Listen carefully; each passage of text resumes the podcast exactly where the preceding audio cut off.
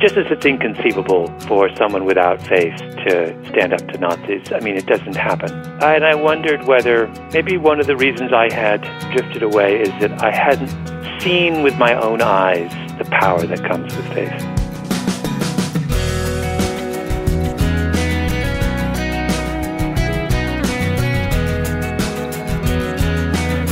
Today's first person guest is journalist Malcolm Gladwell, the author of the new book, David and Goliath. Welcome to this week's conversation. I'm Wayne Shepherd. More about our guest in a few moments. First Person is a weekly program bringing you interviews with people from all walks of life who tell their story. Each one is unique and brings out a different facet of the grace and love of God who provides for us. If you are new to our program, you'll find an online archive of previous interviews which have been stored for your convenience. The place to go is firstpersoninterview.com. Click on the listen button for a list of all past programs. Malcolm Gladwell is the author of five New York Times bestsellers The Tipping Point, Blink, Outliers, What the Dog Saw, and now his latest, David and Goliath Underdogs, Misfits, and the Art of Battling Giants.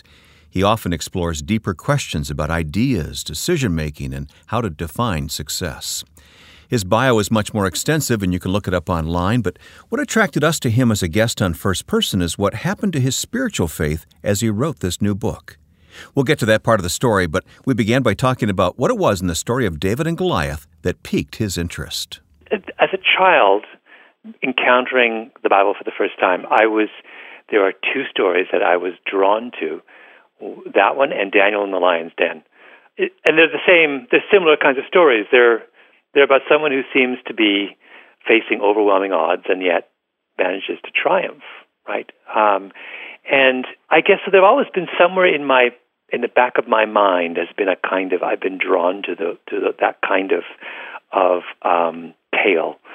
And as I what as I thought about that story more, though, I realized that it must be embedded in a historical context, first of all, and two, that I didn't understand why we kept insisting that David was an underdog. If if he had the spirit of the Lord in his heart, and then as I learned subsequently, if the sling in his hand is a very devastating weapon, then he doesn't look like an underdog to me anymore, does he? Um, and it seems like counterproductive to dwell on his disadvantages because, you know, why would we underplay the role that there's a phrase I use in the book called the um, it's not my own, but I love it so much, the weapons of the spirit. Mm-hmm.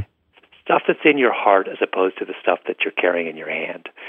Um, and if you look at secular analyses of battles, so this is not from a religious context at all. This is a famous study done by the Pentagon, for example, in the 70s, or of hundreds of wars over the last several hundred years.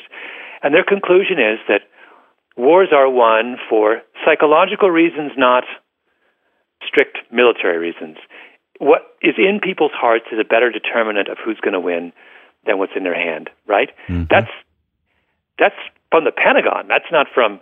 So here we have David, who's got something in his heart that uh, is really, really powerful. Why would we undercut the value of that by insisting that he's this improbable victor? Um, so that's what I was that's sort of what got me going on, because this book is really about, in one sense, it's about the weapons of the spirit, right? The, yeah. the unexpected power of the things that people carry around in their hearts. Well, it intrigues me. Uh, as a journalist, I don't know too many others who would choose the story of David and Goliath to expound on, but you did, and for those reasons, and I'm I'm glad you did. It seems that you have a knack for looking at a subject from an angle which is different from the normally accepted point of view about a particular issue, and bringing out uh, uh, another viewpoint that's very valuable. Is that does that describe what you do? Yeah, I mean, yes, that's a nice way of saying what I do. Um, it, I mean, it's what journalists. I mean, you're a journalist. That's that's that's our job, though, right? We're supposed to do that. We're supposed to. If all we do is tell people um, what they already know, then there's no reason for us to to exist. Our job is to challenge people's um, view of the world. I often, you know, one of the points I've often said is that I'm not trying to uh, persuade people to agree with me. Uh, I, am happy when that happens, but I'm happy just when I get people to talk about to think about it. in a new way. Yeah. to think about it. Sure. Well, here's the sentence that just uh, grabbed my attention as I read your book, and uh, this could be the theme sentence of the book in my mind. The powerful are not as powerful as they seem, nor the weak as weak. That really is the entire message of this book, isn't it? Yeah. I mean, there's, there's a, you know, I begin this book with that quote from 1 Samuel 16 when the Lord says to Samuel, you know, that don't look on someone, don't look on someone's appearance or their stature. Those don't matter. What matters is in your heart. That's the that's the first quotation on the first page of the book for a reason because that's that's what that verse is telling us, right? Mm-hmm. It's, t- it's telling us that outward appearances of power are misleading. Um, they're not what ultimately determine real strength. Yeah. Um, and um, that's the context. That's you're absolutely right. That is the context in which I want the whole book to be read. Well, the story of David and Goliath frames the entire conversation of the book, but you do far more than just talk about the story. But in telling the story of David and Goliath, you go into great detail. Detail, uh, as such, I've not heard before in discussing mm-hmm. this in Sunday school or other places. Mm-hmm. But in that detail, where it, you explain, for instance, the power of the sling and how yeah. a stone propelled from that sling had great ballistic power. Mm-hmm. But at the same time, that doesn't take away God's part of this story, does it? No. No, it doesn't because David was, he was still doing something deeply courageous and audacious. It's important to understand that this notion of two soldiers from two armies meeting and having a duel to resolve the entire conflict was a ritual that, had, that a deeply um, held ritual that had been going on for hundreds of years. And the ritual said the rules were you had a sword fight. And David violates, he's not just, he, he challenges the existing order, the, a, a pattern of, a way of doing things that had gone on for centuries. I mean, it's, it's a, it takes an enormous amount of courage to do that. And that's where the spirit in his heart mm-hmm. matters, right? I mean, it, it was, uh, he had to be able to conceive of this challenge and carry it out um, in the face of overwhelming skepticism and opposition. I mean, remember Saul has to be Saul only allows him to go forth because he's got no choice. Right. He, he, you know, it's a, it's a. So here's this kid who everyone is looking down on, who breaks the rules in this really deeply audacious way, and then goes up against the giant. I mean, the the it, it's important to note that he's not unarmed. He's, you know, he's equipped with a very devastating weapon. But that's uh, that's by no means the end of. It doesn't resolve the question of his of uh, his spirit yes. and um, and the role of, of his faith. Well, bringing out the facts uh, that he was not David was not an underdog does not diminish God's uh, role in this. It actually enhances no. God's role in many ways. I, I, I agree with that. Yeah. I, I, very much agree with that. Yeah. I mean, the lesson it's that that quote from Samuel is that's the way where that's the lesson of the uh, of the it's the way in which that the duel between David and Goliath is, I think, ought to be framed. Hmm. It is don't if you call Goliath the favorite, then you are getting carried away with um, outward appearance. Right. And that quote says, "Don't get carried away. You right. can't evaluate who's a favorite or underdog based on what they look like. Which is addressed throughout the Bible, actually. Yeah. Yeah. yeah. And we have oversimplified the story, and you're you're bringing us back uh, to the reality, and I, I, appreciate that very much about the story. But as I mentioned, the book is about far more than just David and Goliath. Of course, that's the foundation. But mm-hmm. the stories you tell of courage and of people stepping out in faith, just share one of those stories briefly, if you don't mind. I have a story about uh, oh, there's so many to choose from, but uh, well, I'll, I'll quickly touch on two. I have a story about a guy, a man named Emil Freireich, who has the most horrendous childhood you could imagine. Ch- father dies when he's very young. Mm. And he goes on to become a doctor, and he tackles the. He's the guy who cures childhood leukemia, and he has an idea about how to do it, and everyone around him thinks that he is more than crazy. They think his idea, think he's torturing the children he's supposed to be curing. And he is ostracized and vilified and denounced and cast out. And he perseveres. And he perseveres because he, having survived the childhood he, he went through, nothing can stop him. He, it's it's almost as if he's been inoculated against any slings and arrows the world can throw at him. And it's this extraordinary story about how someone suffered in a way that is unimaginable. And what did he draw from that? Strength. Um, you know, and that's a very deeply biblical theme. I don't need to tell any any Christian that. Um, and I'm setting. I tell that story because I'm setting. The book ends with the story of of Andre Trocmé and uh, these the Huguenots, mm-hmm. Pro- dissident Protestants in the mountains of France. Yes. Who during the Second World War defy the Nazis and take in Jewish refugees, and they don't even try to hide it. They, they tell, do it openly. That's the amazing. They do it openly. Yeah. They, they confront Jew, they confront German, you know, officers and say, "We are hiding Jews in our town, and you can't have them." You know, and it's and they had nothing. They had no weapons. They had no money. They had no. They were just a group of people who believed that their that their belief in God, that their religious faith, gave them strength equal to anything the Nazis could throw at them. And they're right.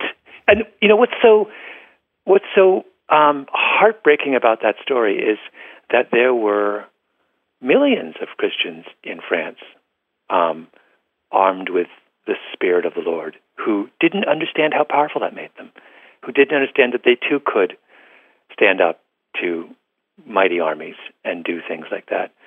Um, it's a it's a really important lesson about the weapons of the spirit that they are you know you can be this little village and your faith can give you the courage to stand up to some of the most the most uh, some of the greatest evil of the 20th century how was his faith changed writing this book we'll talk about that with malcolm gladwell coming up today on first person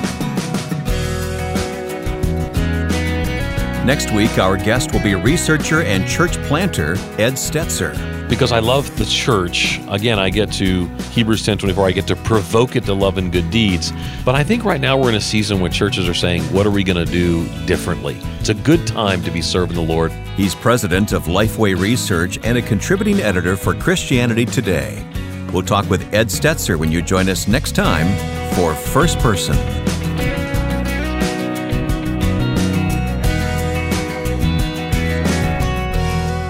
My guest today is Malcolm Gladwell, the author of Tipping Point and Blink and Outliers, and now David and Goliath Underdogs, Misfits, and the Art of Battling Giants. Malcolm, I'm particularly interested in the effect that writing this book had on you. I know there's a story there. I'd like to explore that if you don't mind. Yeah. Funny, I had not intended to talk about this part at all. I'm a very sort of private person and it seemed to me my sort of was something I wanted to kind of keep out of the, but it's sort of come out, and so I've I have, I have started to talk about it. I you know I grew up in a very religious family, and all of my rest of my family has remained very much part of the church, and I had um, drifted away, not never become hostile to it, never just did, just had not been actively engaged in matters of faith. And about halfway through this book, I have a chapter in this book where I talk about a woman, a Mennonite woman in Winnipeg, Manitoba, who daughter is murdered by a horrible sexual predator, and she forgives. She and her husband forgave their daughter's murderer. And there was something about sitting in that woman's garden and listening to her story and realizing that the the kind of power that her faith gave her and realizing that this was not something that I should turn my back on. Hmm. It's not humanly possible to forgive like that, is it? No, it's not. There's, it's inconceivable. Just as it's inconceivable for someone without faith to stand up to Nazis. I mean, it doesn't happen. I don't know. There's something about that. I, I, I and I wondered whether maybe one of the reasons I had drifted away is that I hadn't seen with my own eyes the power that comes with faith. It had just become an abstraction um, anyway, you know, in the in the strange and providential way that that things happen in, in this world, uh, I was just there. I was in Winnipeg, you know, in a little tiny bungalow in Winnipeg on a hot summer day, and I listening to this extraordinary woman talk. Although I say extraordinary, she's not extraordinary, and she's be the, she'd be the first to say that. She has something extraordinary in her heart, but she's an ordinary person. Just seeing that firsthand, that kind of incredibly moving power of faith, um, has just made me. It's pulled me back. Hmm. You know. Um, That's wonderful to hear and a very powerful uh, testimony uh, about the power of forgiveness and all else that you write about in this book. Really, it's the power of faith, and uh, you've rediscovered that. That's wonderful. Yeah, yeah. Uh, you talk in the book about something called desirable difficulty, and I want to explore yeah. that theme with you. It's a it's a powerful theme. How our weakness forces us to consider the opportunity that weakness presents and forces us to be creative. Talk about, and you put it in the context of Paul's thorn in the flesh, which I thought was interesting. Yeah, the desirable difficulty is um, is a a really really lovely notion, a very useful notion that's come out of of some contemporary psychological research, which just says there are two kinds of difficulties. There are the difficulties that truly do disable us um, harm us. And there are difficulties that are extraordinarily useful. On the other hand, there are also a class of desirable difficulties that are uh, ways in which we learn things we would never otherwise have learned, develop skills and strategies we would never have otherwise have, have developed. So if you talk to, you know, anytime I I've conducted in my life many many interviews with very accomplished people, and it's always fascinating how, in explaining their success, they will begin with what went wrong, with the hardship and what the hardship taught them. And that's what they're saying is the hardships in my life, I understand them as desirable difficulties. They're the kinds of things I'm glad I had. Um, so not, not, at the beginning, though. No, no. When you're in the middle of it, you don't always see it. Um, you, it's much later in your life when you look back and you understand that you know I have I have a whole chapter on people who are on dyslexics who have done very well, who have accomplished great things, and their childhoods are miserable. I mean, they suffered and struggled, and but later looking back on their life, men these are the ones I talked to. This sort of sample of people who've done who've succeeded. They say I succeeded in not in spite of my dyslexia, but because of it. That not being able to do something that central, that is to read easily, forced me to develop all kinds of other skills. I learned how to communicate effectively. I learned how to uh, uh, form teams of people. I learned how to listen. I learned how to use my memory. I learned, you know, how to read a room. All these sort of things that are crucial for succeeding in life, they were forced to learn because something had been made difficult. And that's, I just think there's a, particularly a, at a time in our society where, in things like parenting, sometimes I think parents interpret their role as their job is to remove every obstacle from the path of their children. and what this is telling us is that's not right. That's there's a mis- you can go too far. I mean, the parent's job is to remove some obstacles, but not all.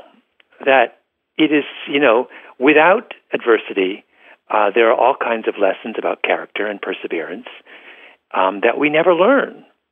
Um, and you see that in the in the entitled children of wealthy parents sometimes, right? I have a part of that chapter. I sit down with a very, very wealthy man who grew up in very modest circumstances, learned lessons which helped him make his fortune, and now looks at his own children and realizes that his privilege has made it impossible for them to learn those same mm. lessons.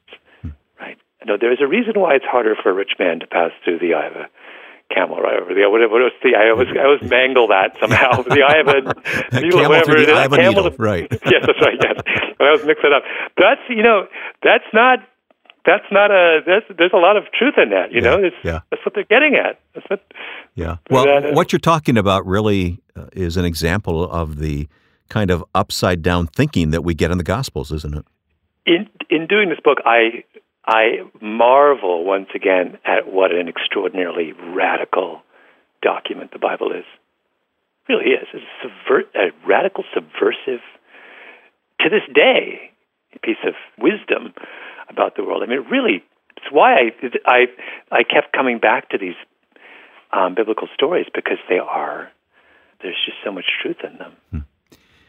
Going back to the uh, example of Paul's thorn in the flesh, mm. when Paul asked that God, he asked three times that God would remove it. And each time he said, My grace is all you need. My power works best in weakness. And Paul says, mm-hmm. So now I am glad to boast about my weaknesses so that the power of Christ can work through me. Yeah. that, uh, that, that encapsulates it. Yeah, yeah, no, that that is a, another another quote that I was drawn to. It's it's about I think what's interesting is that it's an attitude towards uh, adversity and disadvantage that's so crucial. It's an understanding that one that these are not we are not called to be passive in the face of difficulty. That's what's to me that's how I read that that line from Paul. That our job is to look at what we have been given and make the best of it, and to understand and understanding that um, what can look like a bad hand may have all kinds. It may take you 20 years to realize it. May have all kinds of unexpected benefits, but it's up to you not to passively accept what you've been given. Right? That's it's about actively seeking out advantages in um, in whatever you've been. Um, that's when I was talking to some of those dyslexics who had achieved extraordinary things in that chapter. That's what they had in common was that refusal to be passive. Just because they had difficulty reading doesn't mean they were going to give up. Hmm. They were going to understand how useful that could be. And all of this stems from what we've relegated to be a Sunday school lesson about David and Goliath. Yeah. Oh, it's much more than that. Hmm. Yeah. When you write a book like this, uh, you've already said that there was a sense of discovery and a reigniting of your faith in this case. Does that happen with you, that there is a sense of discovery as you write? Uh, in the best of cases, yeah. That's what you that's what you want from writing. To my mind, writing is I write for I don't have a kind of external audience in mind when I write. I just I I write what I'm interested in. I sort of pursue my own um, curiosity because I sort of feel if I'm if it works for me, there's someone out there who it'll also work for. Um, and the greatest moments of doing my job are when um, I feel like a, a curtain has been pulled back on some issue or some topic or some person that I hadn't known about or I had known only in some superficial way about. So it's, it is that's the payoff when you can have that feeling of of discovery, it's a wonderful, it's a, it's a wonderful moment. Well, I mean this in the deepest sense, but God bless you as you write, as a journalist, and uh, in your career. Thank you so much for your time. Thank you so much. Malcolm Gladwell's latest book is titled David and Goliath Underdogs, Misfits, and the Art of Battling Giants. The book has received wide attention and recognition on the New York Times bestseller list and elsewhere, but perhaps the most interesting thing for us to note is his return to his family's evangelical faith roots. May he grow in faith as this modern day thinker continues on that path and trust Christ. If you joined us late and want to hear the entire interview, it's available online at firstpersoninterview.com and also on iTunes as a podcast, firstpersoninterview.com. Next week, our guest will be the president of Lifeway Research, Ed Stetzer from Nashville, Tennessee. Now, with thanks to my friend and producer Joe Carlson, I'm Wayne Shepherd. Be sure to join us next week right here for First Person.